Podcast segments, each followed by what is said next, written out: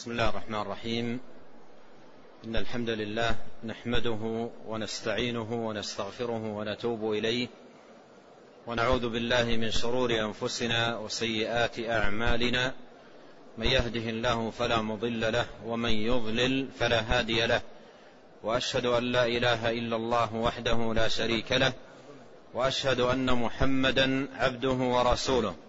صلى الله وسلم عليه وعلى آله وصحبه أجمعين. نعم.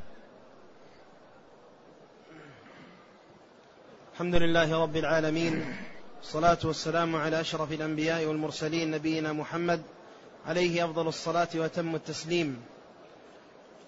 قال العلامة عبد الرحمن السعدي رحمه الله تعالى وغفر له وللشارح والسامعين في كتاب أصول العقائد الدينية. قال ولا يتم توحيد الربوبية حتى يعتقد العبد أن أفعال العباد مخلوقة لله وأن مشيئتهم وأن مشيئتهم تابعة لمشيئة الله وأن لهم افعالا وإرادة تقع بها أفعالهم وهي متعلق الأمر والنهي.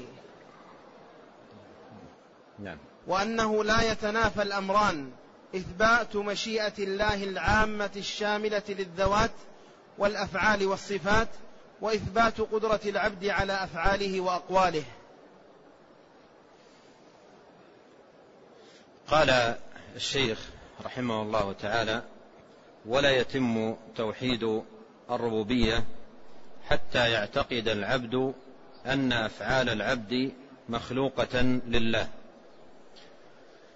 سبق أن ذكر المصنف رحمه الله تعالى دخول الإيمان بالقدر في توحيد الربوبية حيث قال فيما سبق أن مر معنا فدخل في توحيد الربوبية إثبات القضاء والقدر. فالقضاء والقدر داخل الإيمان به داخل في الإيمان بربوبية الله.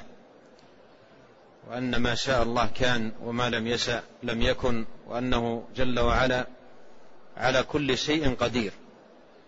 فالإيمان بالقدر هو من الإيمان بربوبية الله وأنه وحده تبارك وتعالى المتصرف في هذا الكون وأنه لا يقع في هذا الكون من حركة أو سكون أو قيام أو قعود أو حياة أو موت أو صحة أو سقم أو غير ذلك إلا بإذنه. فالخلق خلقه ومشيئته تبارك وتعالى نافذة. وما شاء كان.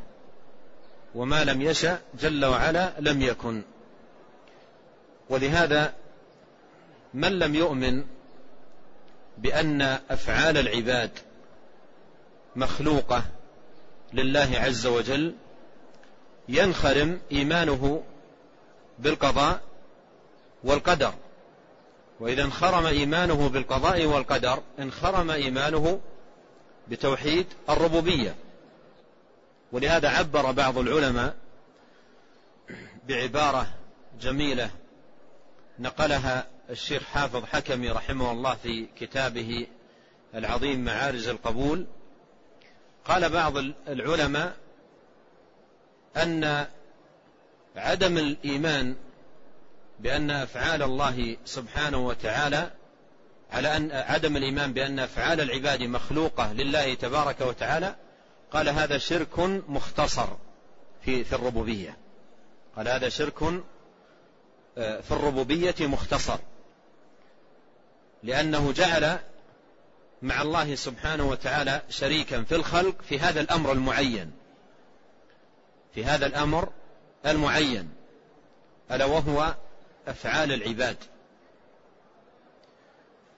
فمن إيماننا بالقضاء والقدر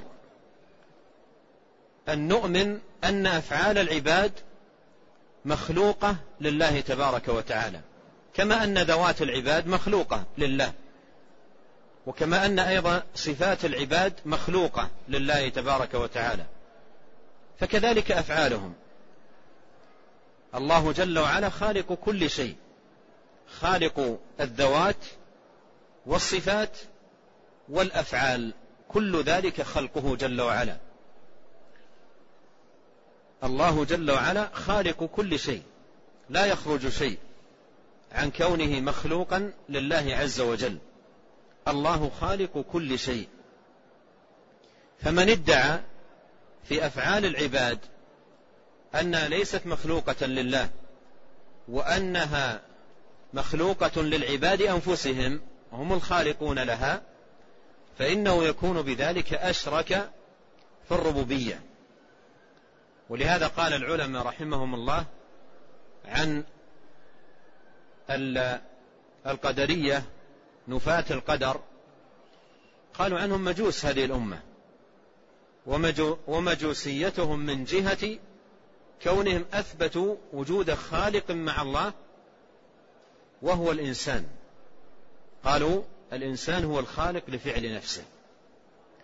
فهذه مسألة كبيرة جدا ومهمة في باب الإيمان بالقدر وفي باب الإيمان بربوبية الله سبحانه وتعالى لأن توحيد الربوبية الذي تحدث عنه الشيخ رحمه الله في أول هذه الرسالة أن نؤمن بأن الله عز وجل هو الخالق وحده الرازق وحده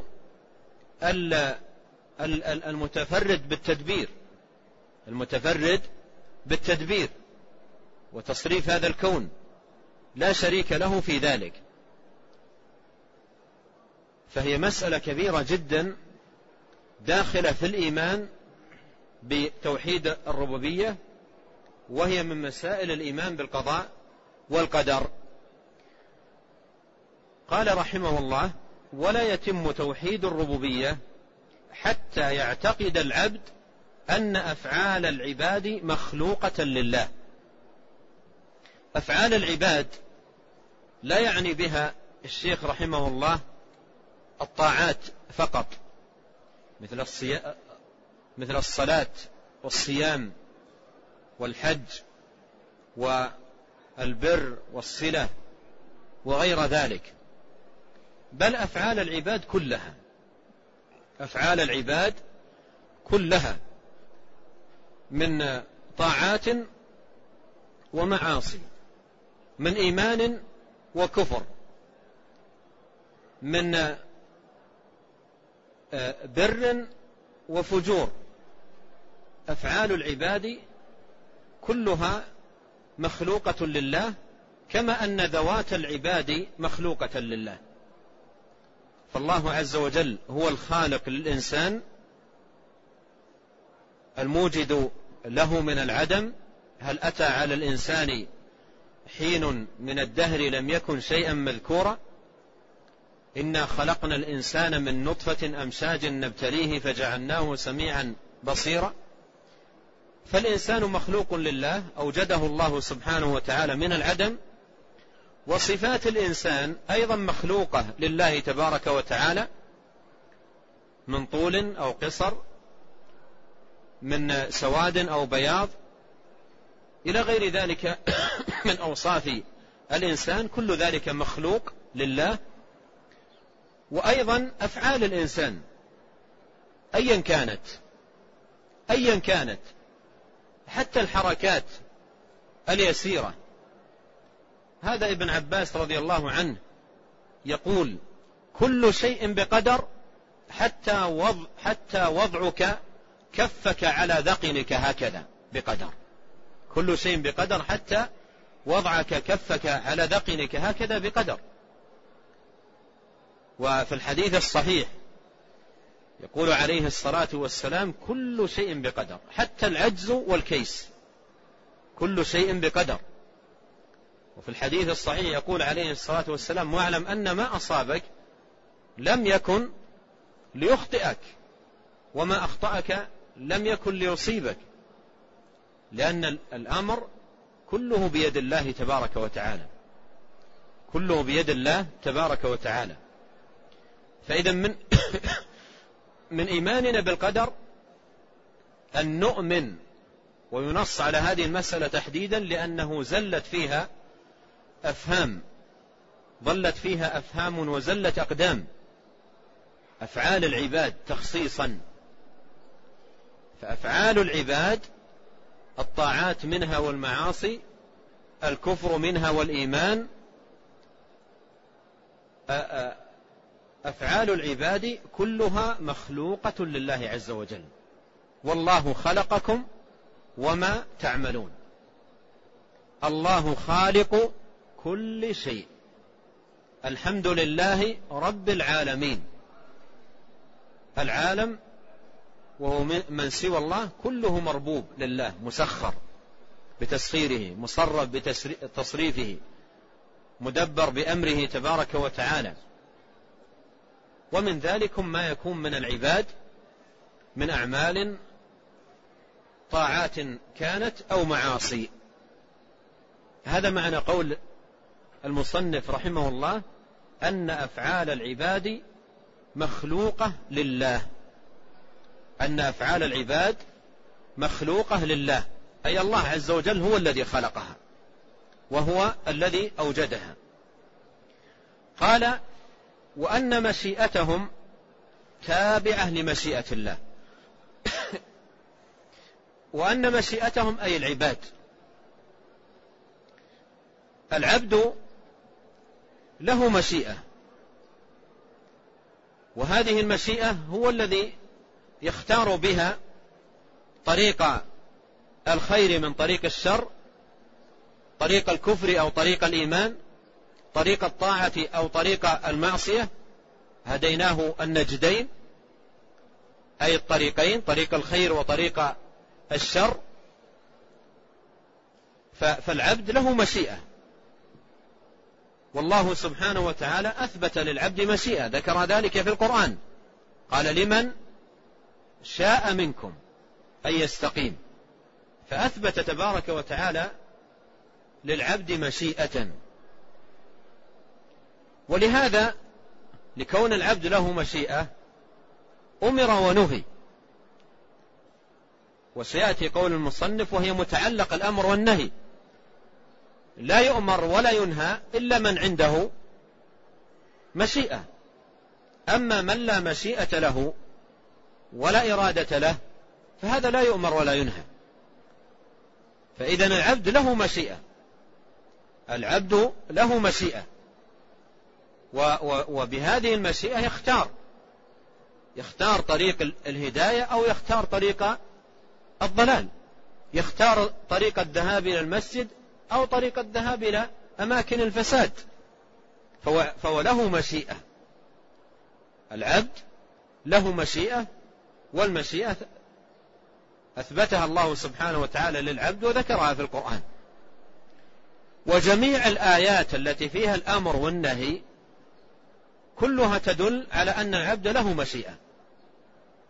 الأمر بالصلاة أقيموا الصلاة آتوا الزكاة لا تقربوا الزنا وبالوالدين إحسانا إلى غير ذلك. جميع هذه الآيات التي في في أوامر ونواهي هي دالة على أن العبد له مشيئة. لأن من لا مشيئة له ولا إرادة لا يؤمر ولا ينهى.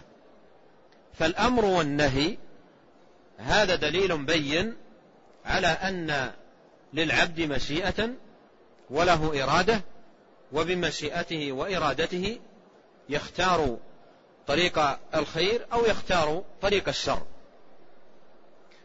ولهذا لكون هذه الأعمال أو الأفعال التي تقع من العبد سواء كانت طاعات أو معاصي صادرة منه أي من العبد مشيئته تنسب إليه.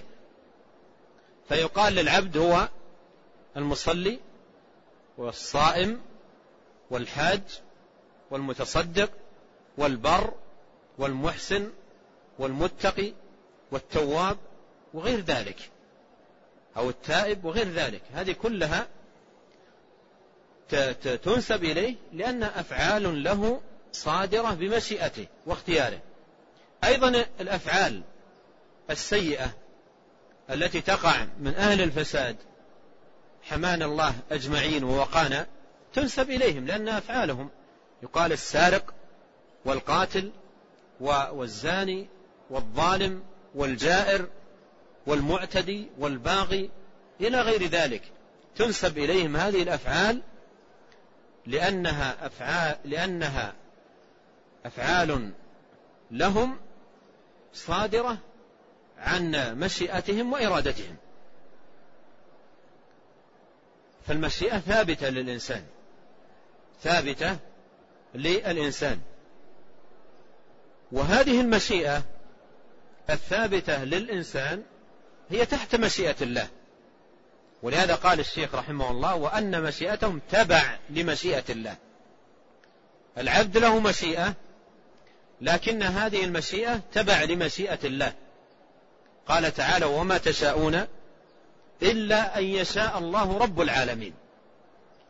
فمشيئة العبد تبع لمشيئة الله لأنه لا يستطيع أن يفعل شيئا من الطاعات أو يدع شيئا من المعاصي والآثام إلا إذا أعانه الله.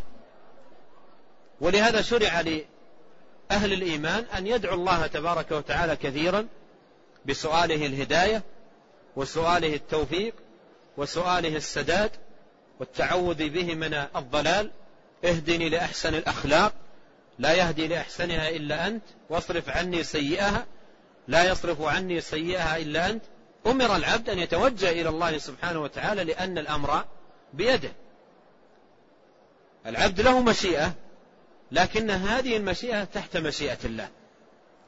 وتابعة لمشيئة الله. ولهذا طلب من العبد أن يجاهد نفسه على فعل الصالحات والقيام بالطاعات وفي الوقت نفسه يلجأ إلى الله سبحانه وتعالى أن يسدده وأن يحفظه وأن يقيه وأن يعيده من الضلال وأن يجنبه الزيغ. ربنا لا تزغ قلوبنا بعد إذ هديتنا. كان الصحابة رضي الله عنهم عندما كانوا يحفرون الخندق يرتجزون. يقول لولا الله ما اهتدينا ولا صمنا ولا صلينا. فالأمر بيد الله سبحانه وتعالى. الأمر بيد الله تبارك وتعالى. فإذا العبد له مشيئة ومشيئته تابعة لمشيئة الله. كما قال الله تبارك وتعالى لمن شاء منكم أن يستقيم. لمن شاء منكم أن يستقيم. أثبت للعبد مشيئة. قال وما تشاءون إلا أن يشاء الله رب العالمين. وعلى ضوء هذه الآية لو قال قائل أريد لنفسي الاستقامة فما الحل وما العمل؟ بماذا تجيبونه؟ على ضوء الآية لمن شاء منكم أن يستقيم.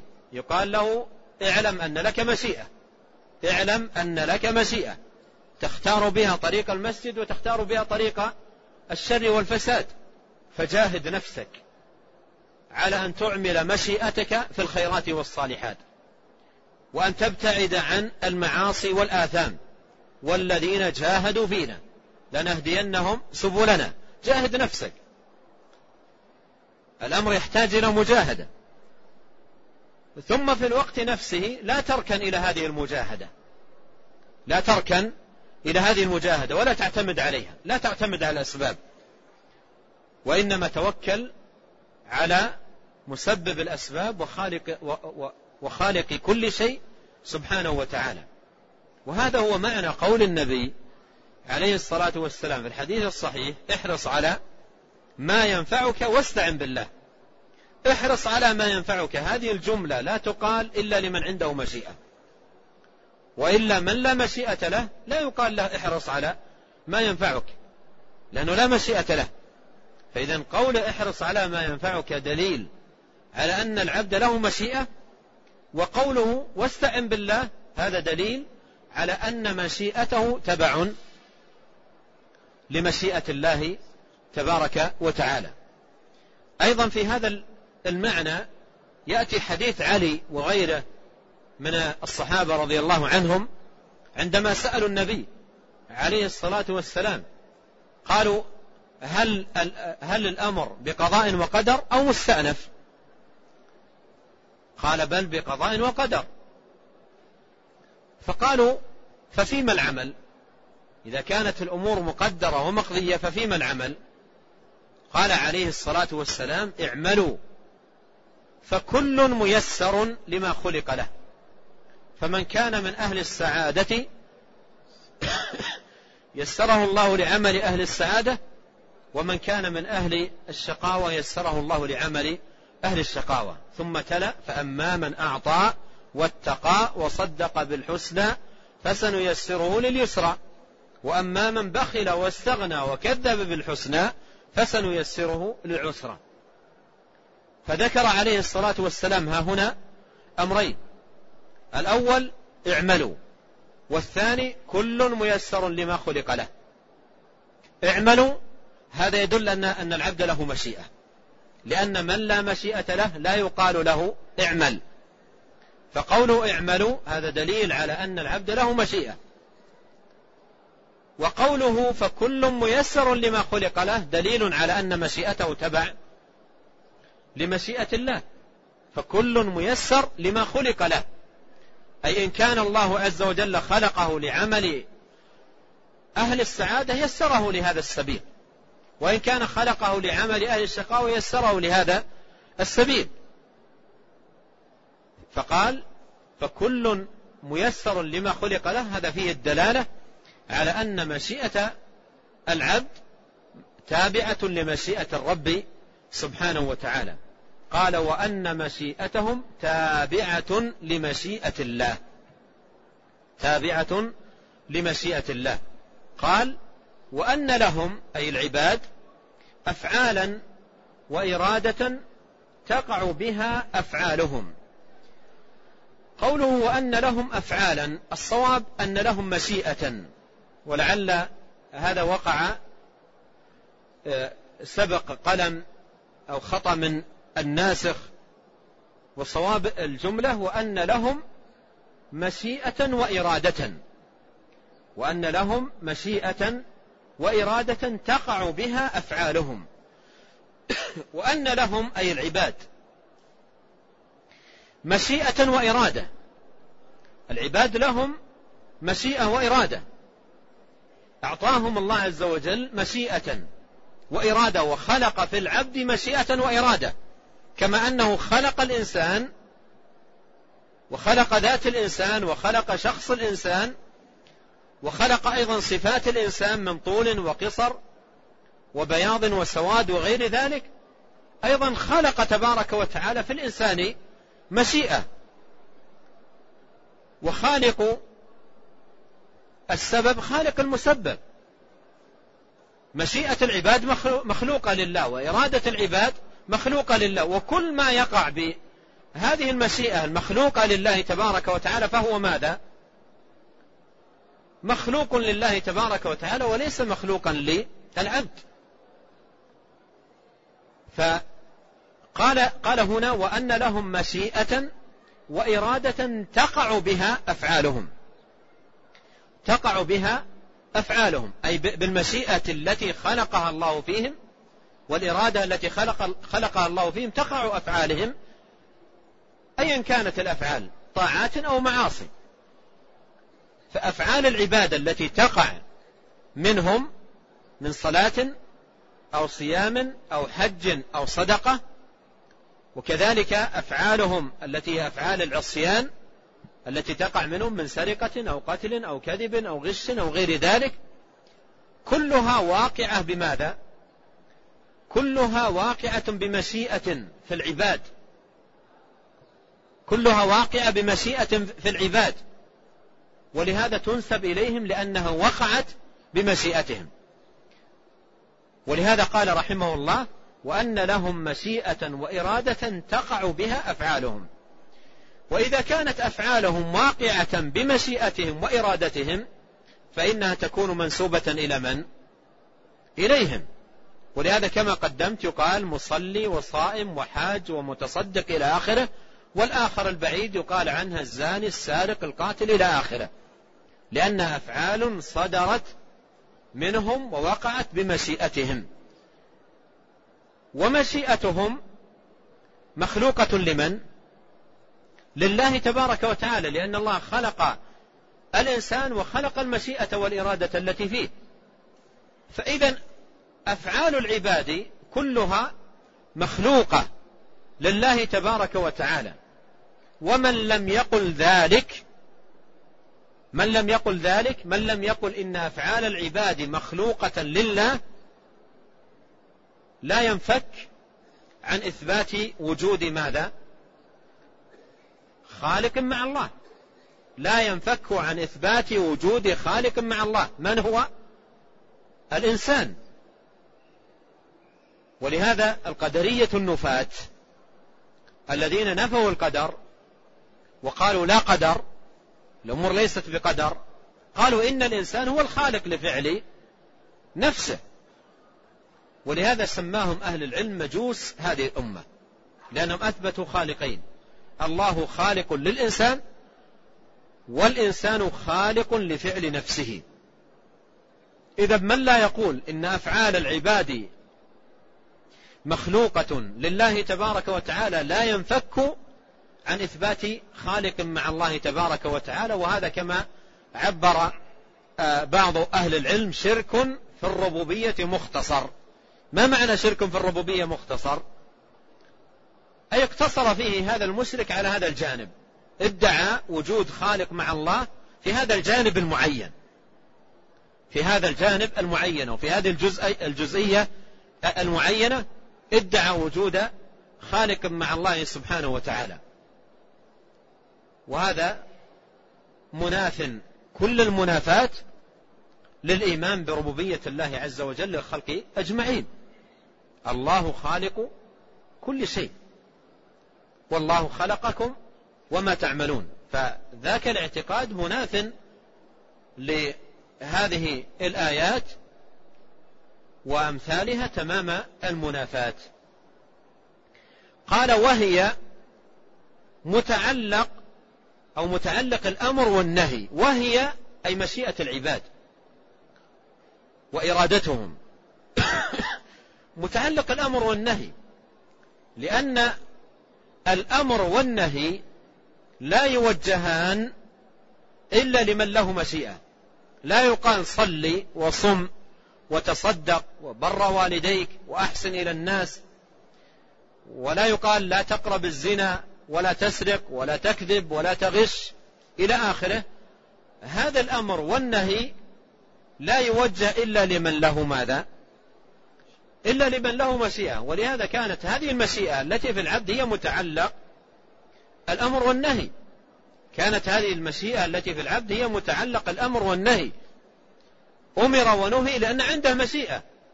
أما من لا مشيئة له لا يؤمر ولا ولا ينهى.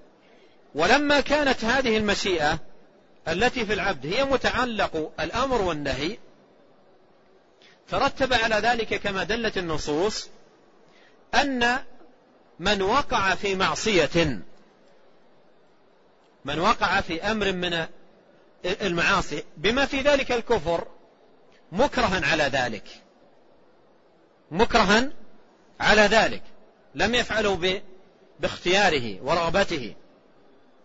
وإنما أرغم وأكره على ذلك. هل يحاسبه الله تبارك وتعالى على هذا الفعل الذي فعله عن غير رغبة واختيار؟ قال الله تعالى إلا من أكره وقلبه مطمئن بالإيمان. إلا من أكره وقلبه مطمئن بالإيمان. فالذي يفعل المعصية مكرها عليها لا لا أنه فعلها بمشيئته وإرادته واختياره لا يحاسبه الله تبارك وتعالى. وإنما يحاسبه الله تبارك وتعالى على أفعاله التي يفعلها بمشيئته. يكون جالسا في بيته. ثم تهم نفسه بهمة فيها فساد في مكان ما فيقوم من مكانه. ويفتح باب بيته ويركب دابته ويتوجه للمكان لا يتوجه إلى غيره المكان المعين الذي همت نفسه أن يفعل الفساد فيه فيتوجه إليه ويصل إلى المكان ويباشر الفساد هذه هذه هذه الأمور فعلت بماذا؟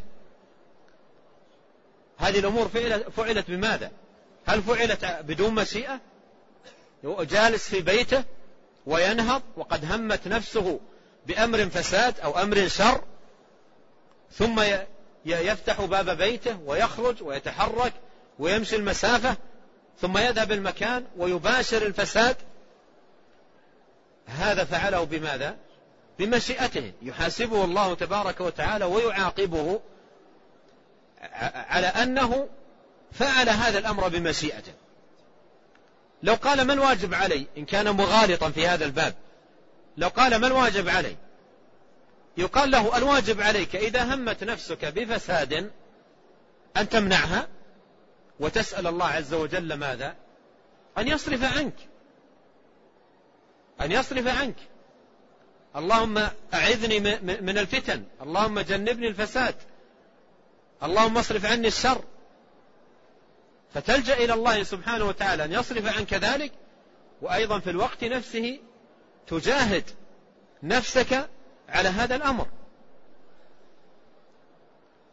أما من لم يؤمن هذا الإيمان ولم يعتقد هذه العقيدة التي قررها الشيخ باختصار في ثلاثة أسطر فجمعت خيرا عظيما وعلما غزيرا مباركا من لم يعتقد هذه العقيدة ليس له في هذا الباب إلا إحدى عقيدتين. من لم يعتقد هذه العقيدة ليس أمامه في هذا الباب إلا إحدى عقيدتين.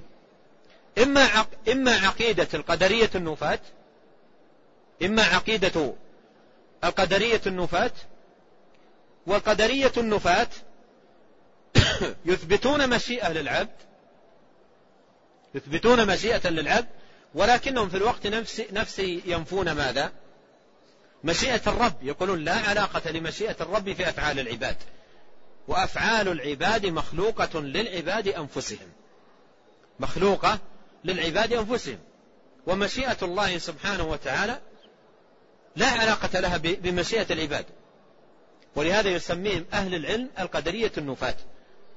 وعرفنا ما يترتب على هذا المعتقد من فساد عريض وأنكى شيء في ذلك وأشنعه أنه شرك في ربوبية الله بادعاء وجود خالق مع الله سبحانه وتعالى ألا وهو الإنسان الذي يقول هؤلاء القدرية النفاة إنه الخالق لفعل نفسه إنه الخالق لفعل نفسه. عندما زعموا أن مشيئة الله تبارك وتعالى لا علاقة لها بمشيئة العبد. وأن العبد مستقل بمشيئته وأنه هو الخالق لفعل نفسه. فهذه عقيدة.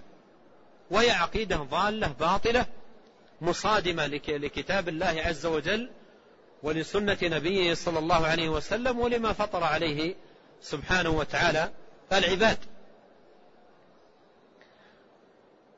العقيدة الثانية عقيدة القدرية المجبرة. عقيدة, عقيدة القدرية المجبرة. الذين يقولون إن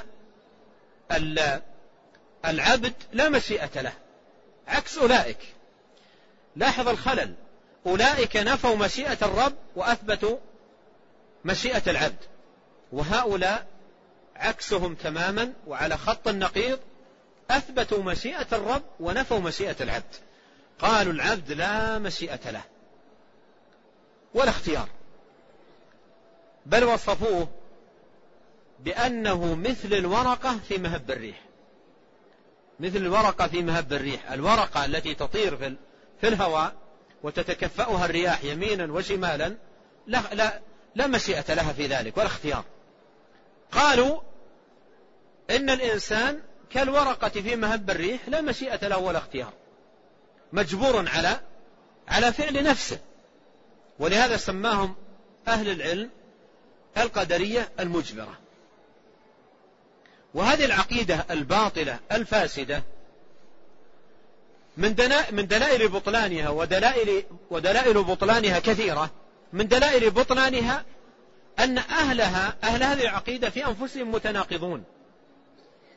بمعنى أن هذه العقيدة لا يطبقونها في كل ماذا؟ في كل أمر.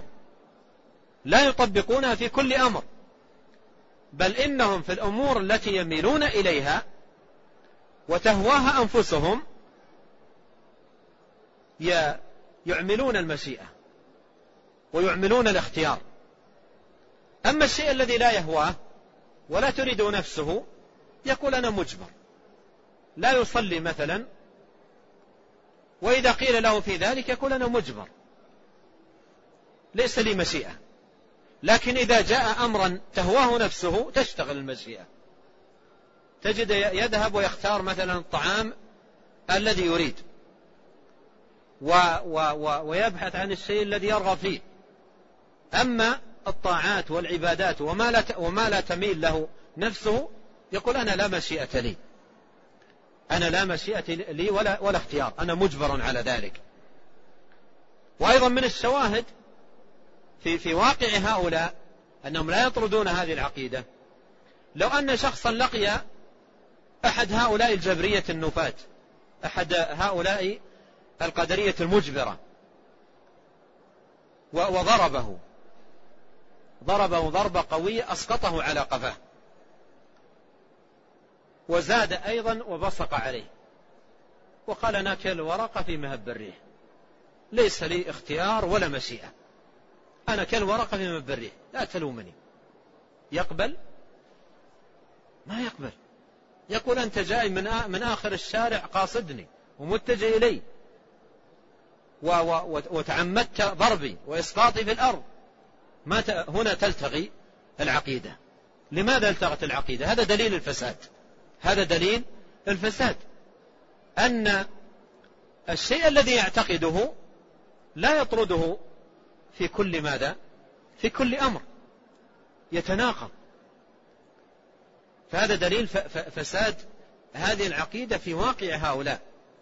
وأما دلائل فساد هذه العقيدة وشواهد الدالة على فسادها في القرآن والسنة أكثر من, أن تحصر. ويكفي في ذلك الآية المتقدمة لمن شاء منكم أن يستقيم وما تشاءون إلا أن يشاء الله رب العالمين. ولاحظ هنا ملاحظة مفيدة أن هذه الآية فيها رد على الطائفتين. هذه الآية فيها رد على الطائفتين. لمن شاء منكم أن يستقيم وما تشاءون إلا أن يشاء الله رب العالمين فيها رد على الطائفتين. قوله لمن شاء منكم هذا رد على من؟ المجبرة القدرية المجبرة الذي يقول أنا أنا مجبور. يقال له كلا. الله عز وجل قال لمن شاء منكم فأنت لك مشيئة. ففيها رد على القدرية المجبرة. وقوله وما تشاءون إلا أن يشاء الله رب العالمين إلا أن يشاء الله رب العالمين هذا فيه رد على القدرية على القدرية النفاة نفاة القدر. لأن الله عز وجل قال إلا أن يشاء الله. فهذا يبطل قول من يقول أنه لا قدر. ولا علاقة لمشيئة الله سبحانه وتعالى بأفعال العباد. والحق قوام بين ذلك. الحق هدى بين باطلين. وحسنة بين سيئتين. سيئة هؤلاء وسيئة أولئك. الحق بإثبات مشيئة للعبد ومشيئة للرب وأن مشيئة العبد تبع لمشيئة الرب سبحانه وتعالى. كما قال الشيخ قريبا وأن مشيئتهم تابعة لمشيئة لمشيئة الله. فالعبد له مشيئة ومشيئته تابعة لمشيئة الله تبارك وتعالى. بعد أن قرر الشيخ رحمه الله تعالى ذلك قال وأنه لا تنافي لا يتنافى الأمران. وأنه لا يتنافى الأمران.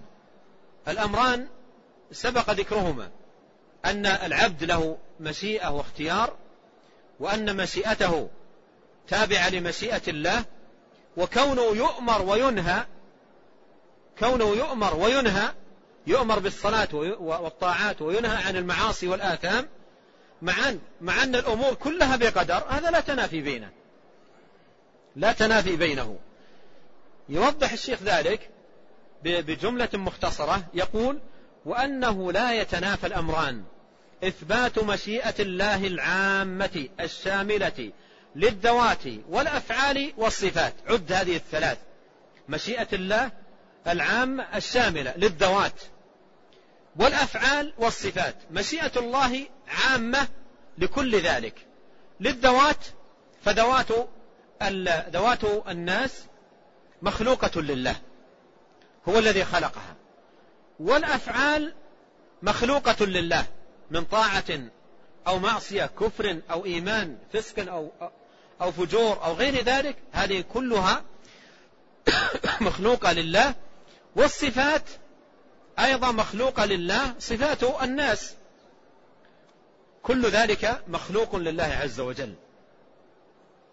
وفي هذا المعنى يقول الإمام الشافعي رحمه الله في أبيات أربعة جميلة بل كما وصفها بعض أهل العلم من أحسن ما قيل في القدر من أحسن ما قيل نظما في القدر وهي ثابتة عنه رحمه الله تعالى. يقول مناجيا رب العالمين بأبيات جميلة في تقرير هذا الباب يقول رحمه الله ما شئت كان وإن لم أشأ. وما شئت إن لم تشأ لم يكن. خلقت العباد على ما علمت وفي العلم يجري الفتى والمسن. على ذا مننت وهذا خذلت وهذا أعنت وذا لم تعن. فمنهم شقي ومنهم سعيد ومنهم قبيح ومنهم حسن. هذه أبيات من أروع ما يكون وقد قال آه، بعض أهل العلم إنها من أحسن ما قيل نظما في, في هذا الباب. العظيم. يقرر فيها رحمه الله تعالى هذه المسألة الجليلة العظيمة الكبيرة التي ظلت فيها أفهام وسلت أقدام. يقول رحمه الله مناجيا رب العالمين ما شئت أي يا الله كان. أي شيء تشاء يا الله يكون. لماذا؟ لأن مشيئة الله نافذة. ما شاء الله كان. وما لم يشأ لم يكن. ما شئت كان. وإن لم أشأ. يعني حتى لو أنا أيها العبد لم أشأ هذا الشيء يكون. لماذا؟ لأن الأمور كلها بمشيئة الله سبحانه وتعالى. أعرابي سئل قيل بما عرفت ربك؟ قال بنقض العزائم وحل الهمم. بنقض العزائم وحل الهمم. هذا يقول بهذا عرفت ربي. بنقض العزائم وحل الهمم يعني أكون متجه إلى شيء عازم عليه وقاصد له وهمتي متجهة إليه ثم أفاجأ أن همتي انحلت واتجهت إلى أمر آخر غير الذي كنت مصمما عازما على على فعله. قال بحل العزائم ونقض الهمم. يقول ما شئت كان أي يا الله وإن لم أشأ أي وإن لم أشأ أنا ذلك. وما شئت وما شئت أي أنا أيها العبد إن لم تشأ أي يا الله لم يكن. وما شئت إن لم تشأ لم يكن. ما شئت كان وإن لم أشأ. وما شئت إن لم تشأ لم يكن. يعني وما شئت أنا أيها العبد إن لم تشأ أنت يا الله لا يكون. لماذا؟ لأن الأمور كلها تحت مشيئة الله. ورحمه الله أثبت مشيئة للعبد ومشيئة لمن؟ للرب. وأثبت أن مشيئة العبد ماذا؟ تبع لمشيئة الله. ما شئت كان وإن لم أشأ وما شئت إن لم تشأ لم يكن. الأمور تبع لمشيئتك يا الله. وما شئت إن لم تشأ لم يكن.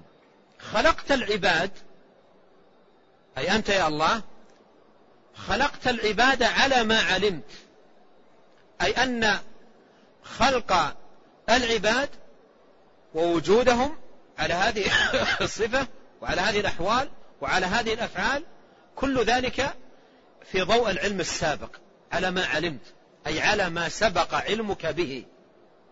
لأن الله سبحانه وتعالى علم ما كان وما سيكون وما لم يكن لو كان كيف يكون. أحاط جل وعز بكل شيء علما وأحصى كل شيء عددا. خلقت العباد على ما علمت أي على ما مضى فيه علمك. وعلم الله سبحانه وتعالى أزلي ومحيط وشامل لكل شيء. علم تبارك وتعالى كل شيء. خلقت العباد على ما علمت. وفي العلم يجري الفتى والمسن. أي في العلم السابق علم الله عز وجل السابق يجري الفتى والمسلم كل يجري في ضوء في ضوء العلم علم الله عز وجل. والله عز وجل أحاط علما بكل شيء. قال على ذا مننت وهذا خذلت.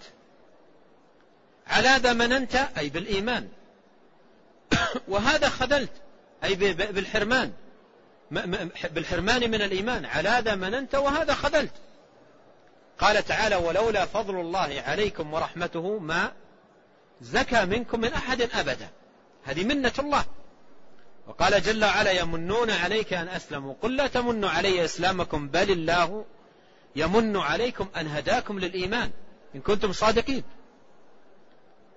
ويقول جل وعلا ولكن الله حبب إليكم الإيمان وزينه في قلوبكم وكره إليكم الكفر والفسوق والعصيان. أولئك هم الراشدون فضلا من الله ونعمة.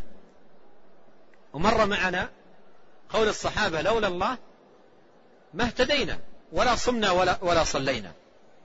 على ذا مننت وهذا خذلت. على ذا مننت فجعلته مؤمنا مطيعا مصليا صائما متصدقا طالبا للعلم ساعيا في الخير.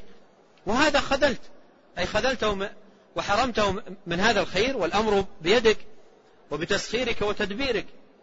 على ذا مننت وهذا خذلت. وهذا أعنت وذا لم تعن. هذا أعنت أي على طاعتك.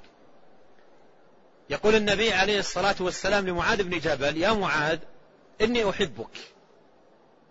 فلا تدعن دبر كل صلاة. أن تقول اللهم أعني على ذكرك وشكرك وحسن عبادتك. أعني.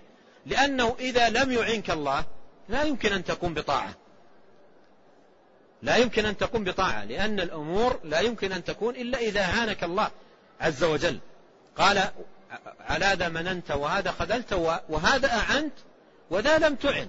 الذي أعانه الله وفق للطاعات والذي لم يعنه الله عز وجل بقي مكبلا بقيود الذنوب والمعاصي والآثام وهوى النفس واتباع الشيطان إلى غير ذلك. قال فمنهم شقي ومنهم سعيد. هذه أقسام الناس. منهم شقي ومنهم سعيد. الشقي من يعمل بعمل أهل الشقاوة والسعيد من يعمل بعمل أهل السعادة. قال عليه الصلاة والسلام اعملوا فكل ميسر لما خلق له فمن كان من أهل السعادة يسره الله لعمل أهل السعادة ومن كان من أهل الشقاوة يسره الله لعمل أهل الشقاوة. ثم تلا الآية الكريمة فأما من أعطى واتقى وصدق بالحسنى فسنيسره لليسرى وأما من بخل واستغنى وكذب بالحسنى فسنيسره للعسرى. فأهل السعادة هم من ييسرهم الله تبارك وتعالى لعمل أهل السعادة وأهل الشقاوة هم من ييسرهم الله لعمل أهل الشقاوة. فمنهم سعيد فمنهم شقي ومنهم سعيد. ومنهم قبيح ومنهم حسن. هذه صفات. الناس وهي خلق لله سبحانه وتعالى. منهم قبيح ومنهم حسن والكل مخلوق لله جل وعلا. فهذه أبيات عظيمة جدا ورائعة في تقرير هذه المسألة الجليلة وأن الأمور كلها بمشيئة الله. كما لخص الشيخ هنا ذلك بقوله إثبات مشيئة الله العامة الشاملة للذوات والأفعال والصفات. ورأيتم تفصيلات. الإمام الشافعي في أبياته مبينا شمول المشيئة للذوات والأفعال والصفات. وهذا واضح في الأبيات التي مر ذكرها للشافعي رحمه الله. قال وإثبات قدرة العبد على أفعاله وأقواله. ليس, هناك منافاة بين إثباتنا لمشيئة عامة شاملة مشيئة الله العامة الشاملة للذوات والصفات والأفعال وبين إثباتنا في الوقت نفسه لقدرة العبد على أفعاله وأقواله. على أقواله وأفعاله. فالعبد له قدرة وله مشيئة وعرفنا بعض الأدلة الدالة على ذلك. ونحن نصل إلى آه، نهاية آه، هذا الموضوع. نريد أن نقف على خلاصة عملية مفيدة في الباب. في ضوء ما تقدم. في ضوء ما تقدم. لو قال قائل آه ما هي الناحية العملية والأمر التطبيقي الذي أقوم به في حياتي لأحيا حياة سعيدة في طاعة الله عز وجل وأفوز يوم القيامة بجنته ورضوانه وأنجو من عقابه وسخطه سبحانه وتعالى. ما هو الأمر العملي؟ وحتى أيضا أسلم من هذه الاعتقادات الباطلة والمنزلقات الفاسدة بتلخيص يفهمه الجميع. الجواب أن ملخص المسألة في قول نبينا عليه الصلاة والسلام اعملوا فكل ميسر لما خلق له. هذه الجملة وحدها جمعت لك الخير كله بحذافيره برمته ما تركت لك من الخير شيء إلا وجمعته لك هذه الجملة. اعملوا. فكل ميسر لما خلق له. فعليك أن تسير في حياتك في ضوء هذا هذا التوجيه. الذي ذكره النبي صلى الله عليه وسلم في في أثناء بيان هذه المسألة. عندما سأله الصحابة أنعمل في أمر قدر وقضي أو في أمر مستأنف؟ قال بل في أمر قدر وقضي. قالوا ففيما العمل؟ لماذا نتكلف العمل؟ إذا كان في أمر قدر وقضي. قال اعملوا فكل ميسر لما خلق له. فهذه الكلمة جمعت لك الخير كله في هذا الباب العظيم. الذي زلت فيه طوائف وانحرف فيه خلق جمعت لك الخير كله. كيف تطبق ذلك؟ اعملوا. أي جاهد نفسك أيها العبد على العمل. الصلاة الصيام الحج الصدقة البر الصلة الإحسان إلى غير ذلك. جاهد نفسك على هذه الأعمال مجاهدة تامة كما قال في الحديث الآخر احرص على ما ينفعك. والجانب الآخر قال فكل ميسر لما خلق له. اعتقد عقيدة راسخة في قلبك أن أمورك كلها تبع لمشيئة من؟ لمشيئة الله. وأن الأمور بتيسيره وتوفيقه. لا تفعل طاعة إلا بإذنه. ولا تنجو من معصية إلا بتوفيقه فالجأ إليه سبحانه وتعالى دائما وأبدا أن يهديك الصراط المستقيم وأن يعيدك من سبل أهل الضلال. وقد كان سيد ولد آدم عليه الصلاة والسلام إذا خرج من بيته قال اللهم إني أعوذ بك أن أضل أو أضل أو أزل أو أزل أو أظلم أو أظلم أو أجهل أو يجهل علي.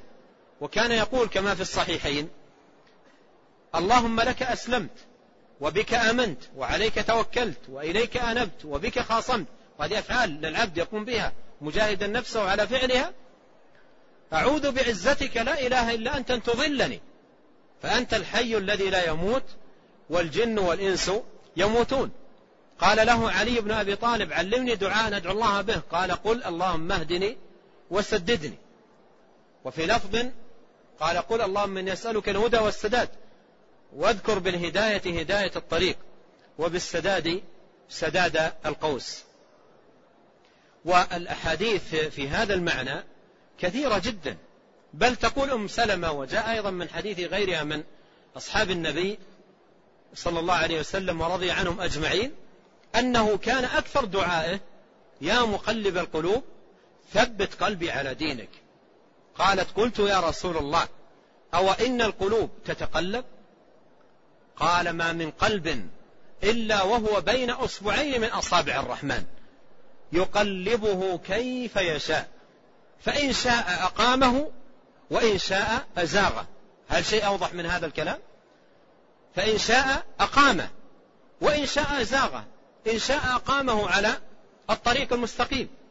وإن شاء أزاغه فضل عن سواء السبيل. فالأمر كله بيد الله. من يهد الله فهو المهتد ومن يضلل فلن تجد له وليا مرشدا.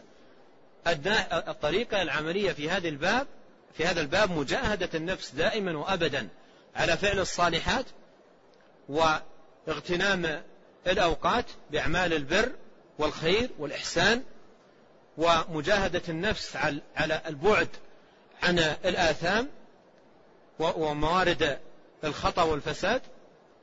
وفي الوقت نفسه يلجأ لجوءا تاما إلى الله تبارك وتعالى أن يعينه وأن يوفقه وأن يهديه سواء السبيل. وإليه تبارك وتعالى نلجأ. سائلين إياه جل وعلا بأسماء الحسنى وصفاته العليا أن يلهمنا رشد أنفسنا وأن يهدينا سواء السبيل وأن يعيدنا من شرور أنفسنا وسيئات أعمالنا وأن لا يكلنا إلى أنفسنا طرفة عين. اللهم إنا نسألك موجبات رحمتك وعزائم مغفرتك ونسألك شكر نعمتك وحسن عبادتك ونسألك قلبا سليما ولسانا صادقا. ونسألك من خير ما تعلم ونعوذ بك من شر ما تعلم ونستغفرك مما تعلم إنك أنت علام الغيوب. اللهم أعنا ولا تعن علينا وانصرنا ولا تنصر علينا وامكر لنا ولا تمكر علينا. واهدنا ويسر الهدى لنا وانصرنا على من بغى علينا. اللهم اجعلنا لك شاكرين. اللهم اجعلنا لك شاكرين. لك ذاكرين. لك أواهين منيبين. لك مطيعين. لك مخبتين. اللهم تقبل توبتنا. واغسل حوبتنا. واهد قلوبنا. وسدد ألسنتنا. واسلل سخيمة صدورنا. اللهم إنا نسألك الهدى والتقى والعفة والغنى. اللهم آت نفوسنا تقواها زكها أنت خير من زكاها أنت وليها ومولاها. اللهم أصلح لنا ديننا الذي هو عصمة أمرنا وأصلح لنا دنيانا التي فيها معاشنا وأصلح لنا آخرتنا التي فيها معادنا واجعل الحياة زيادة لنا في كل خير والموت راحة لنا من كل شر. اللهم أصلح ذات بيننا وألف بين قلوبنا. واهدنا سبل السلام وأخرجنا من الظلمات إلى النور وبارك لنا في أسماعنا وأبصارنا وأزواجنا وذرياتنا وأوقاتنا واجعلنا مباركين أينما كنا. اللهم اغفر لنا ذنبنا كله دقه وجله أوله وآخره سره وعلنه. اللهم اغفر لنا ولوالدينا وللمسلمين والمسلمات والمؤمنين والمؤمنات الأحياء منهم والأموات. أحب أيها الإخوة أن أذكر نفسي وإخواني بحال إخواننا المسلمين في غزة. وكلنا نعلم تسلط اليهود عليهم خاصة في هذه الأيام وحصارهم لهم وهم يعيشون معاناة وشدة لا يعلمها إلا الله سبحانه وتعالى. ولا أقول هنا إن أقل ما يجب علينا نحوهم الدعاء. الدعاء ليس بالقليل. الدعاء أمره كبير وشأنه عظيم وهو مفتاح كل خير في الدنيا والآخرة. ولهذا حسن التوجه إلى الله عز وجل والصدق معه وتحري أوقات الإجابة مثل هذا الوقت الفاضل ما بين الأذان والإقامة فالدعاء مستجاب.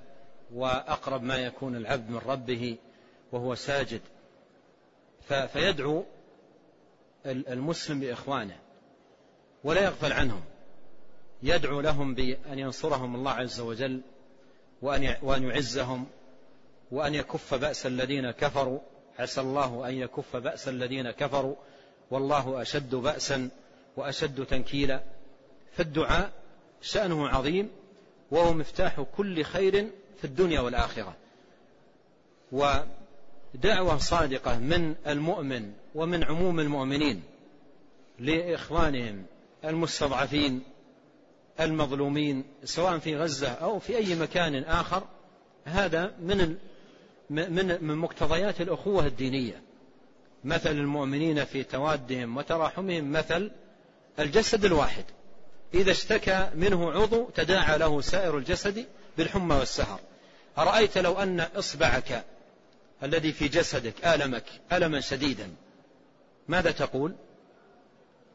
تقول اللهم آه، آه، أني أسألك أن تشفي أصبعي وأن تمن علي بالعافية.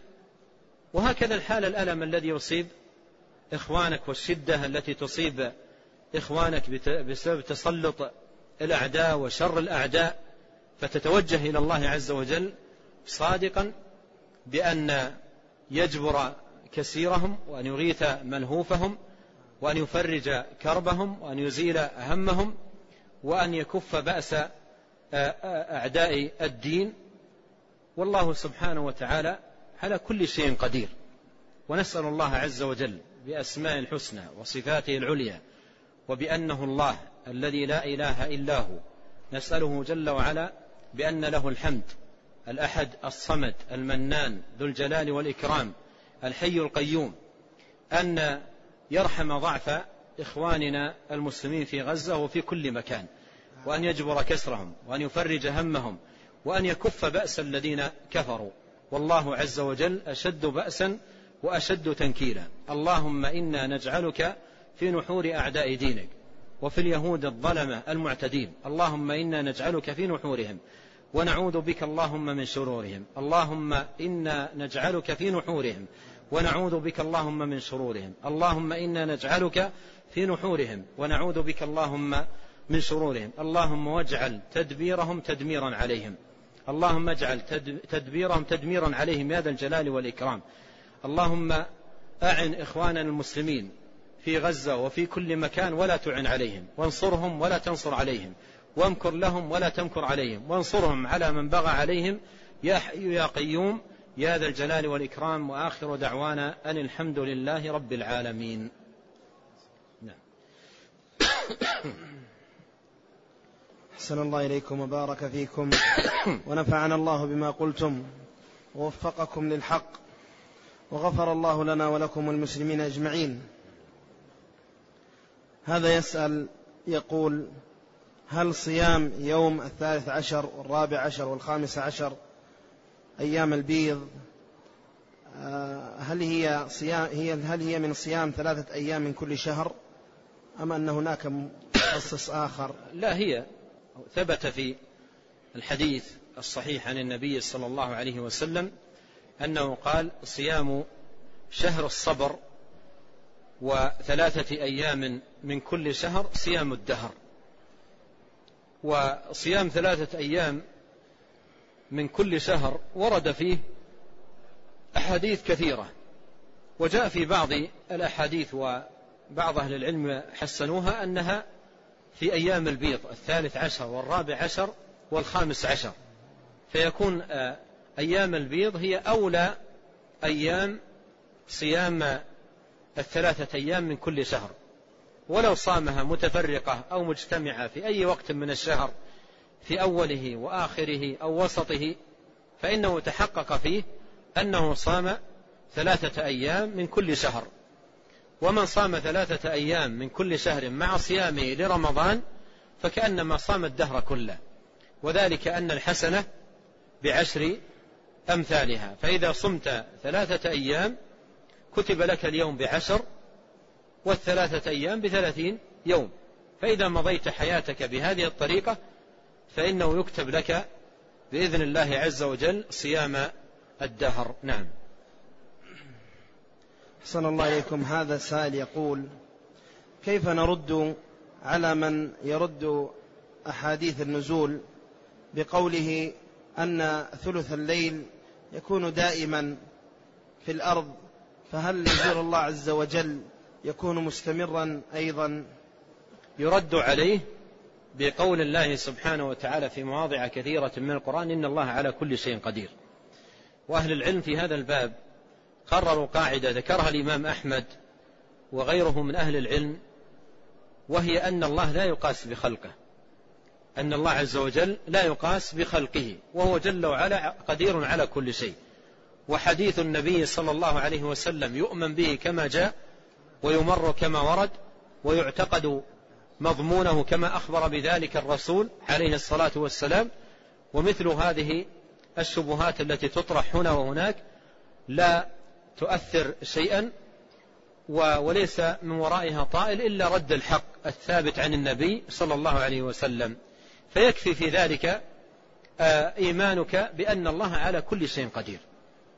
إيمانك بأن الله على كل شيء قدير. وأهل العلم لهم أجوبة مفصلة وأكثر ما جاء في تفصيل ذلك في الكتاب الذي أشرت إليه بالأمس شرح حديث النزول لشيخ الإسلام ابن تيمية رحمه الله تعالى. نعم.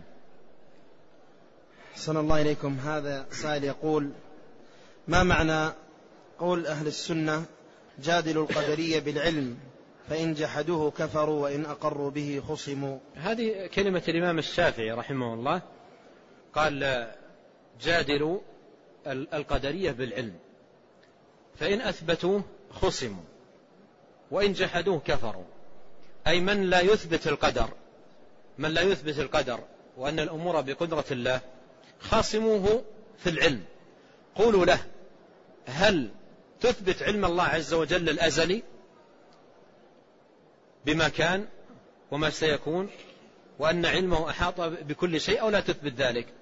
إن قال لا أثبت علم الله فهذا إيش؟ يكفر. فإن جحدوه كفروا.